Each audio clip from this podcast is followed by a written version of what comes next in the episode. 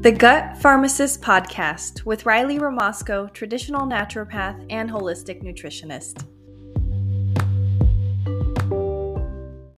Today's episode will be geared towards difficult cases of SIBO and IMO, and for those who are familiar with it but want a deeper understanding.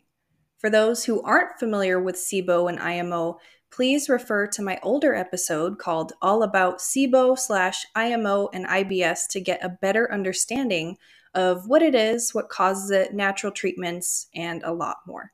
SIBO is a very common contributor to IBS symptoms, so it is very important to know and to look into. And I have a wonderful expert in the field today. This episode has a very special guest and someone who is very well known in the field of gastroenterology and especially SIBO. Dr. Allison Siebecker will be here today. She is the 2021 Lifetime Achievement Award recipient from the Gastro ANP, co-founder and former medical director of the SIBO Center for Digestive Health at NUNM, a clinician, researcher, patient advocate, and educator. Her faculty positions include NUNM, where she teaches advanced gastroenterology, and the GI Health Foundation's IBS board. She also co founded multiple SIBO and gastroenterology conferences and is the author of the free educational website, SIBOinfo.com. Dr. Siebecker's integrative SIBO protocols have helped thousands of SIBO patients internationally. Let's bring her on. Welcome to the Gut Pharmacist podcast. I have Dr. Allison Siebecker here, world renowned naturopathic physician and gastroenterology expert, particularly a SIBO queen. I found her on multiple gut health summits and especially SIBO SOS. And I actually learned so much from her in my beginning stages. So I'm so honored to have her here today. Thank you so much for being here, Dr. Allison. Thank you. Thank you for that lovely intro. And I'm so glad to be here. Oh, thank you. Yeah. So, um, so explain to us briefly your background with SIBO and why did you choose to specialize in SIBO specifically? I, I, I feel it must be a very similar story to so many other people. It's because I have the condition myself. Mm-hmm. So um, I I had GI issues that just were just terrible um, really bothering me most of my whole life. I I believe I got the condition at about five years old, and um, I didn't figure it out until so much later in life.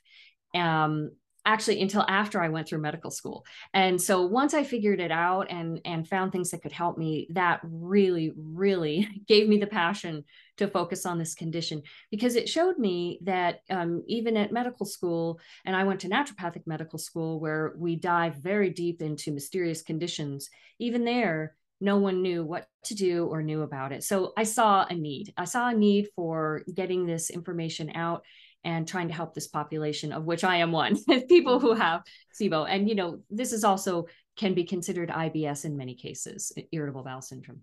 Right. And so you're kind of a pioneer in this area. I love that. So, in clinic, what are some of the most common root causes? Because as naturopathic physicians, you're focused on root causes. So, for SIBO and IMO, what are some of the ones you see?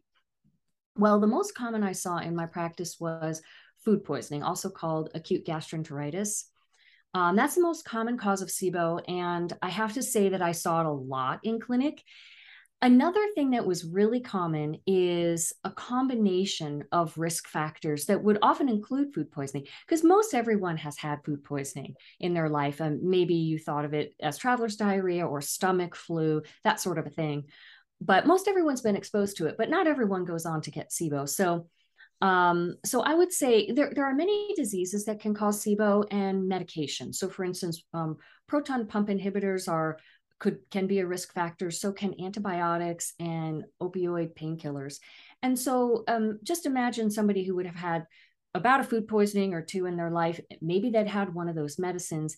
Maybe they had some of the diseases that are risk factors like hypothyroid um, or um, you know diabetes, things like that but it, it wasn't until there was like a final straw that that you know really brings on the the disease so they might have had accumulating risk factors and what what i think this is about is it creates a terrain you know in someone that predisposes them more so to that final trigger giving them SIBO. Um, so I, would say those are the two most common is food poisoning or a combination of risk factors. It's hard to say which one it was. It was just a final one.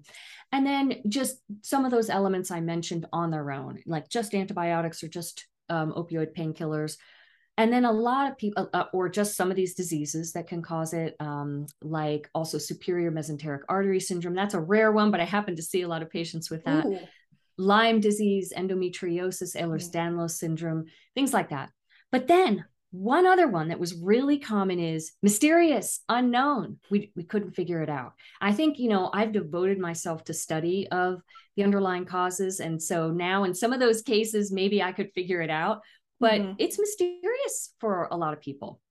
Yeah, love that. That was a great explanation. So, are there potentially any complications from having SIBO or IMO? yes, it can cause a host of other problems and conditions, unfortunately. So, for instance, um, it can cause lactose intolerance, fructose malabsorption, generalized malabsorption syndrome. And that could also include things like omega 3 fatty acid deficiency, vitamin D or vitamin K deficiency, the fat soluble vitamins.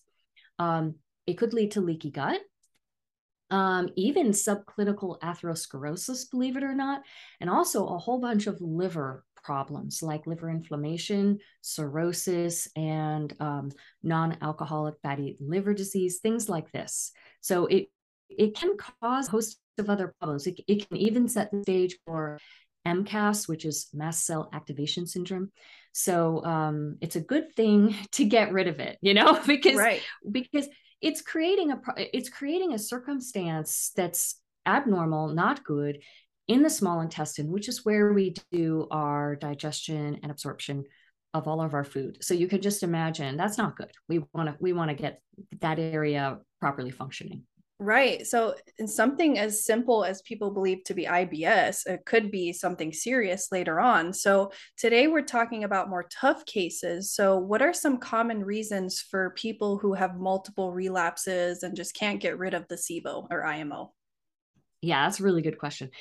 The um, well, first, let me just state that unfortunately, uh, that's the most common presentation in SIBO. About two thirds of cases are chronic and, and thus have relapses. Uh, a third of cases, this is what the studies show anyway, uh, don't have any relapses. So that's great, but the majority people relapse. So um, I'd say the, the number one reason really has to do all with underlying cause. So there are many currently incurable chronic diseases that cause SIBO. I mentioned some of them.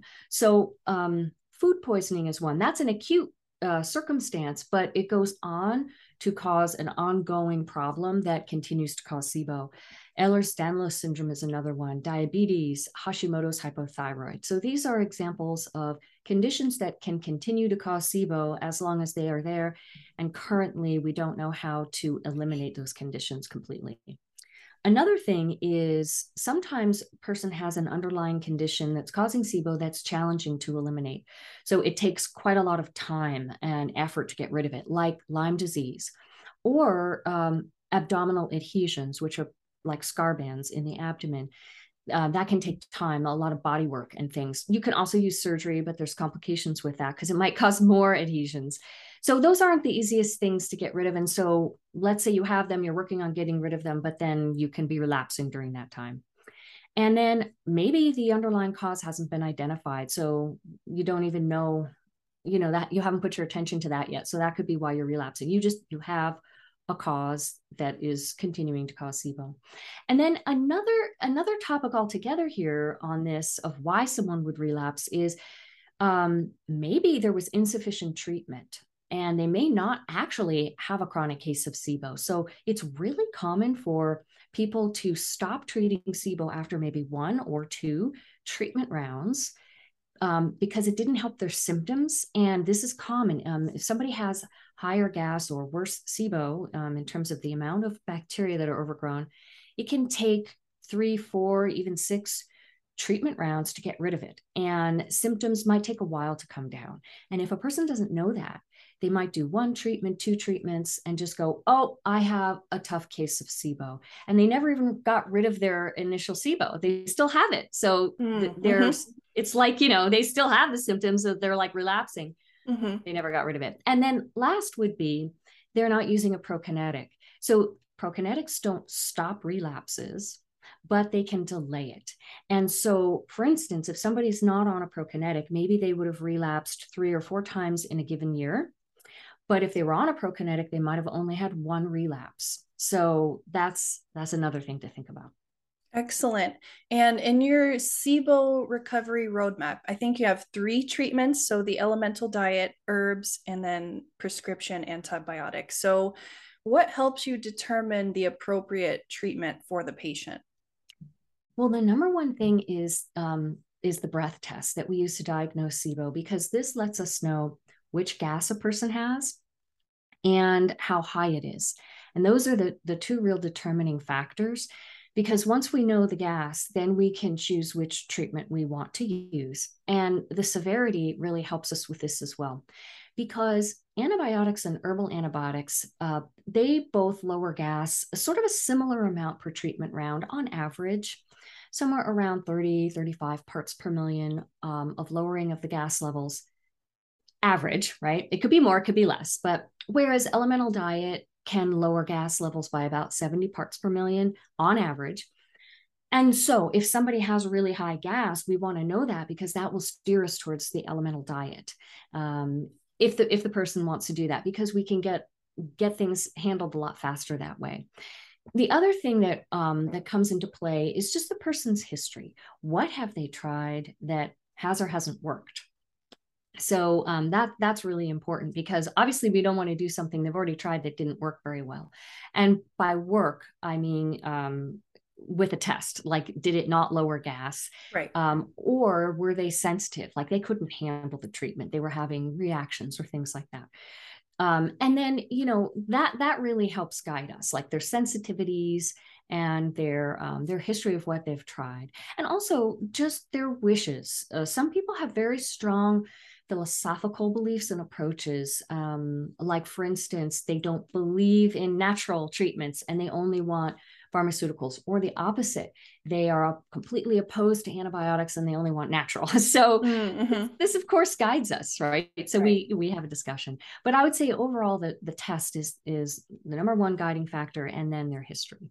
Awesome. Okay. And then, so we have a third gas that's not commonly, I guess, looked at in allopathic medicine, but in naturopathic medicine, and those who are more, I guess, up to date certainly look at the third gas, which is the hydrogen sulfide gas. So I know this is kind of a loaded question. You could talk forever. Um, I know. so, why is this gas so unique, and why is the treatment so unique for this particular gas compared to the other two? Well, um, the thing is, we've always known that this gas was was there, and and you know, sort of a type of SIBO, so to speak. We developed uh, distinguished the types by the gases, hydrogen, methane, hydrogen sulfide, but we never knew the bacteria that were overgrown specifically in hydrogen sulfide until the last two years, and now um, and now just this year. We're recording this in 2022, so um, that this gave us problems because if you don't know what's specifically overgrown, then you don't know what killing agents will target it in terms of antibiotics and herbal antibiotics. For elemental diet, that can work on everything because it's working with a different principle, which is um, to starve the bacteria. So that will work on everything. But um, that's been really made it complicated because we just didn't have enough information to know what the right agents were to use. So that was one thing. And then the second thing is that when hydrogen sulfide gas is in excess, it is toxic, actually toxic to our cells and mitochondria. And that leads to a whole different set of symptoms if somebody has a real lot of this gas, which are um, a lot of neurological symptoms, um, things like tingling and um, or pain in the extremities, light sensitivity, and, and other things, a lot of body pain, and an overall feeling of being very toxic. There's more. But in essence, um, some of the other things that come that can be used in the treatment of hydrogen sulfide are aimed at helping with sulfur metabolism um, to, to decrease those toxic like symptoms. So that's that's the long and short of the answer. And, and I would just point out that methane is similar. Methane is um, in that it's it can be difficult to treat and more complicated. And that's because it's not a bacteria, it's um, an archaea, which is a similar microorganism to bacteria. And um, antibiotics, which are aimed at bacteria, don't necessarily work on these archaea. We've, we've had to find specific antibiotics that do work on archaea, and there's only a few. And same with herbs. There's um, there's only one or two that we know can do the job, and so we're limited in our treatment options, and that, that makes it more complicated. Mm-hmm. And then you did mention prokinetic before. So I do have a previous podcast that kind of goes over the basics. So let's assume people know what that is. Um, do you prefer prescription prokinetics or supplement natural prokinetics? And then how long do you suggest using one? I don't have a preference between the two um, because I've seen them work, you know, natural versus prescription. I've seen them work all in in various different patients. But what I can say is that per, because we're kind of talking about tough cases, so people who have tough cases, um, very often the natural prokinetics aren't strong enough for them. They're, they just don't do the job well enough. And how we assess that it's doing the job is how often someone relapses right so you know if they have chronic sibo how long are, how long do they relapse so if, if it comes if it's seeming to come too quick then you may want to switch to a prescription one. So, and then in really tough cases, we use even two prescriptions at a time. We'll use one at night and one in the morning. Wow. So for you know for very difficult cases. So um, so they're all they're all effective. It just depends on the case and who you're applying it to. However, I do want to say that I have seen I have seen tough cases where the natural prokinetics are effective, right? So you just have to try it and see. Right, depends on the person as always, right? And then, yeah. so what is your take on probiotics? Some practitioners. Oh, do you want are... me? Sorry, do you want me to give the length? You asked me about the length of. Pro- oh, I did. Yes, yeah. yes. How long do you recommend using a prokinetic? So, um, the general recommendation is start out uh, for about three months, and the reason why is because the the, the studies show the average time for someone to relapse if they're gonna have chronic SIBO, because we don't know, right? We won't know until we see how it goes would be at about two and a half months, at least once you first cleared SIBO. Uh, let me just give a caveat here. If you have chronic SIBO, that means you will relapse. And as you go on in that journey, we can usually get the relapses to stretch much farther out, but it, that just happens as we customize and work with somebody. Um, so not everyone will relapse that quickly, but um, in the beginning, they may. Therefore, if we take the prokinetic to about three months, we're kind of getting past that most average relapse time. And so, okay, good, we're past that average relapse time. Now, maybe let's stop and see what happens. And then when we go off, it, maybe a person won't relapse. And then we just know, oh, this is great. You're not a chronic, a chronic SIBO person. If they begin to relapse off the prokinetic, then we go, okay, you're chronic SIBO. Let's get back on that prokinetic.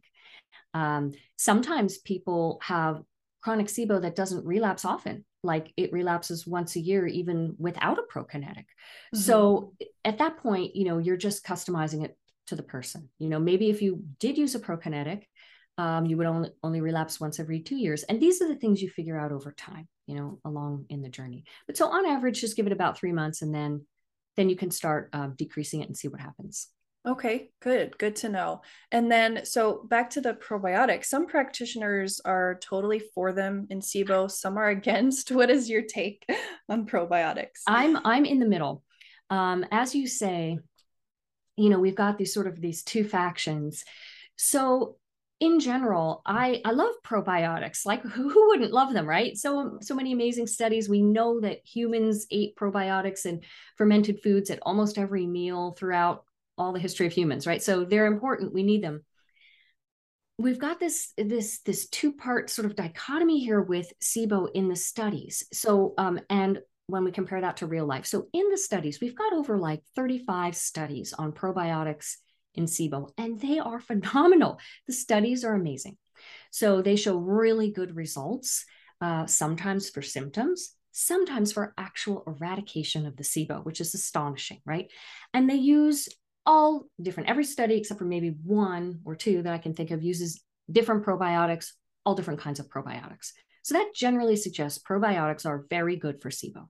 Then we take it to real life with patients, and we find probably a majority of them have trouble with them. And they aggravate their symptoms, they make them worse. Um, now, it depends on one's, um, you know, speaking as a practitioner, as one's patient population. There are some practitioners who probiotics go great with their patients, others, every single person has a bad reaction. And that kind of makes this split, right? Of some practitioners go, no, it doesn't go well. And others go, it goes great, right? So I find that it's just based on the individual. So um, I would like to use them, and I do use them in people before we start the antimicrobial part of treatment and during.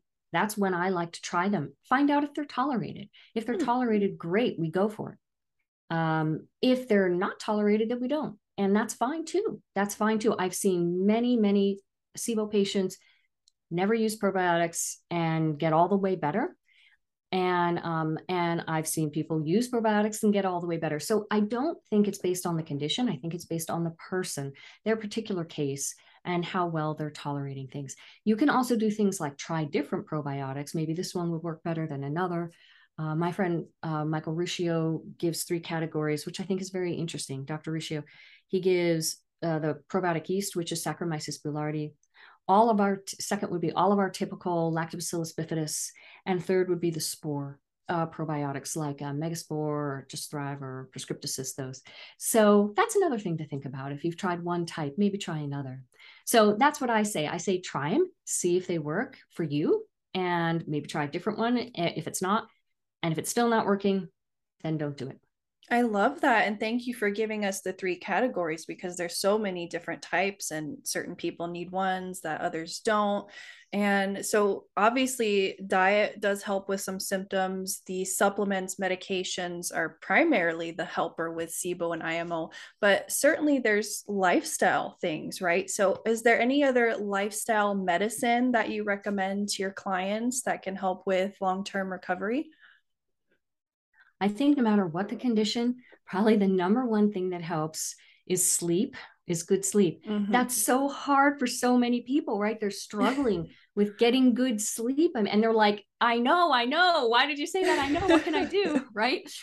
Um, it's so hard. You know, that's a topic for another discussion, but obviously sleep hygiene and and and just to think about the fact that it's very finicky um, when someone is actually trying sleep aids like medicines and we have all kinds. You know we've got homeopathy we've got amino acids we've got herbs we've got prescriptions for trying to help with sleep.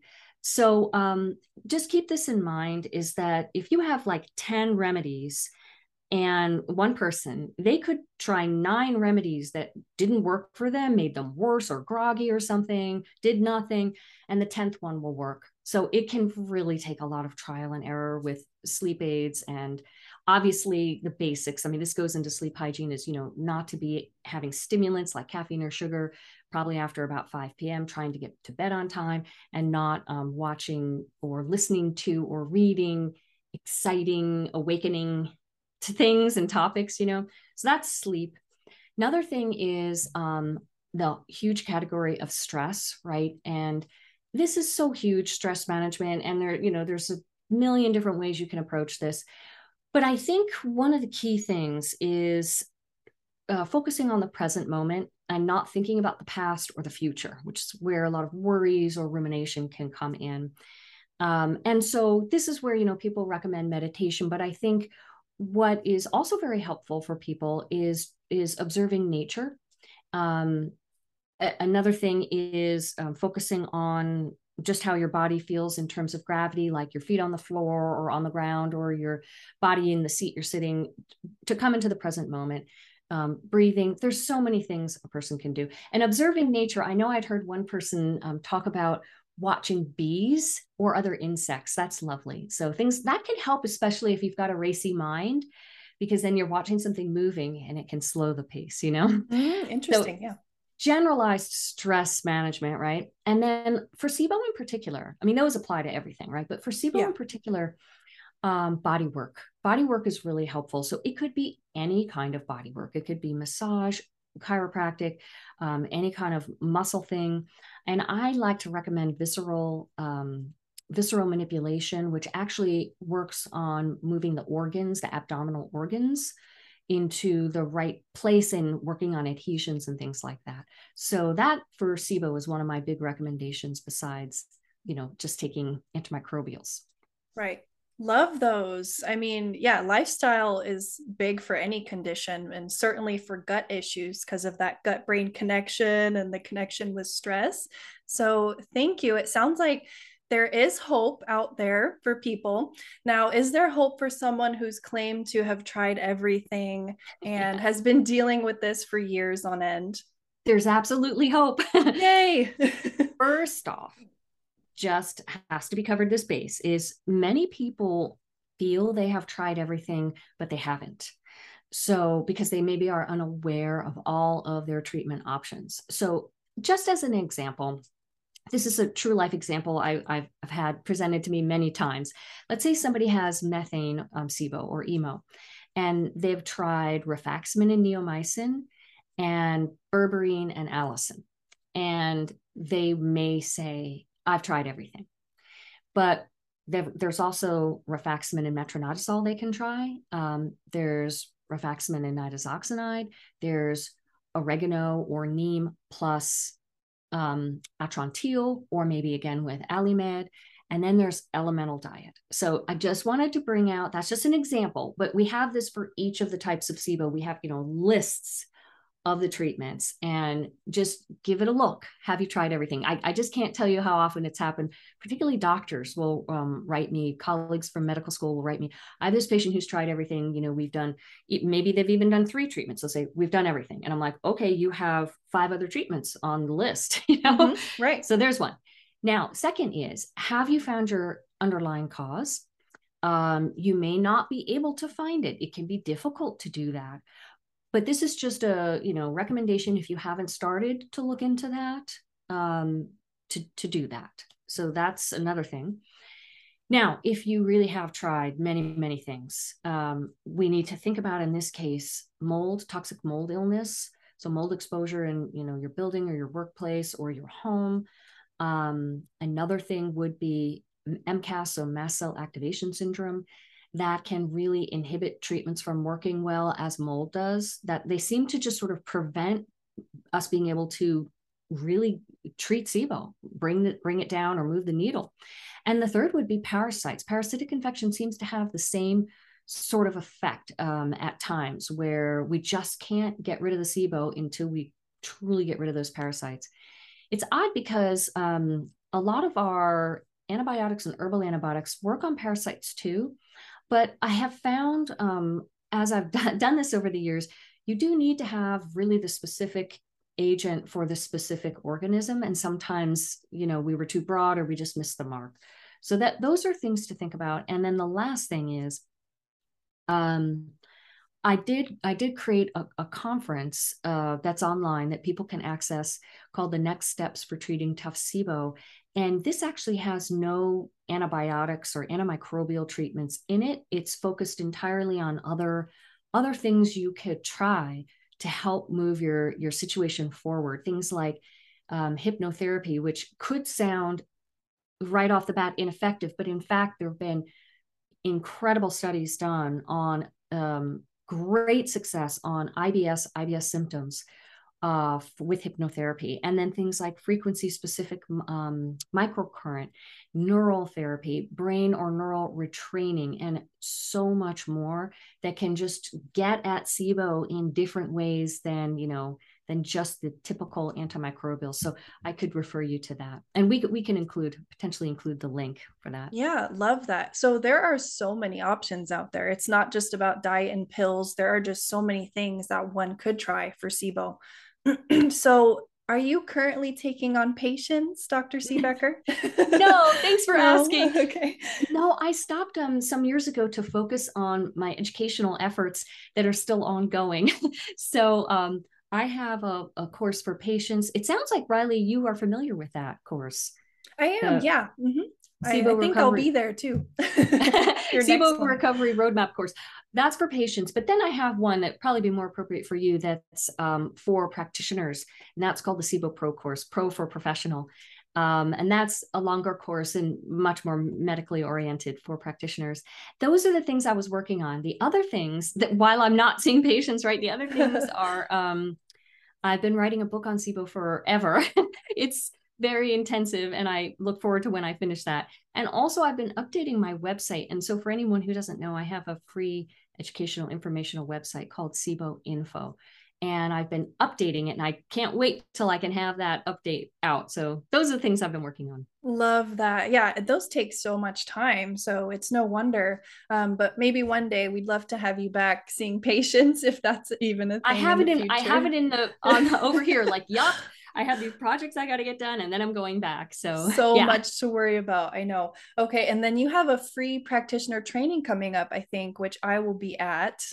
So oh, I'll be there. Um, yeah. And then are you on social media? Where can people find no. you? You know no? what? I'm not on social media. I mean, I have a couple of accounts, but I don't use them at all. okay. because um, it just is uh, distracting for me. I I'm really these projects take all my time, you know, and so I don't use social media. I know I'm probably like the weirdest person. no, you are a professional. You're focusing. I love that. And are you still you're still with SIBO SOS here and there, correct? Yeah, SIBO SOS is, you know, run by my friend Shivan Sarna, SIBO patient, and she and I are both uh, dedicated to education. And so we um, combine forces a lot. Uh, we did our patient course together, and she helps me with my practitioner course. So we we do a lot of educational things. We put a, um, a SIBO masterclass series out as well, um, and we've done summits together. So yeah, I'm still working with SIBO SOS, another phenomenal resource. I love that. And then just quickly, how did you and Shivan get connected? she was a patient of mine. Oh, wow. Uh, okay. Yeah, she came to me. Um, I had both an in person practice here where I am in Portland, Oregon, as well as I always did telemedicine before I was technically allowed to, because I just so desperate to help people everywhere I could. And um, she was one of my telemedicine patients and told me she was going to do a summit on SIBO. And I had participated in summits for years but and i kept thinking we need to have a sibo summit but i was aware having been involved in some of them of the incredible amount of work it, it's like a full-time job for you know three-fourths of a year and i just couldn't do it and when she said she was going to do one i'm like okay i'll do it with you and so we worked together on that and that's how we that's how and so then we just continued to do educational pro, you know programming together after that so i think we did two summits together and uh, back in i think that was 2017 uh, and then we've just continued with other projects. So yeah. Awesome. Yeah. And I got to say, I've learned so much from those summits and certainly from you. So thank Good. you so much. For my fellow practitioners who might be listening, definitely participate in Dr. Siebecker's trainings. They are amazing.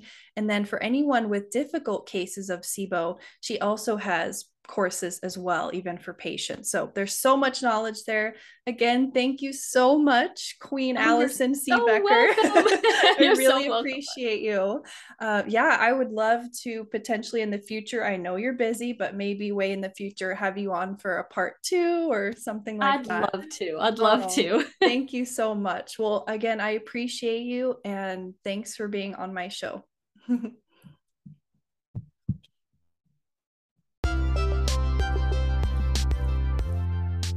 Hey there! Thanks for listening. You can find me on Instagram at Gut Expert Riley, on Facebook at The Gut Pharmacist, same spelling as this podcast, on YouTube at The Gut Pharmacist, and my website is holisticriley.podia, P-O-D-I-A.com, where you can find information on working with me, my background, and more helpful information to feel empowered in your journey.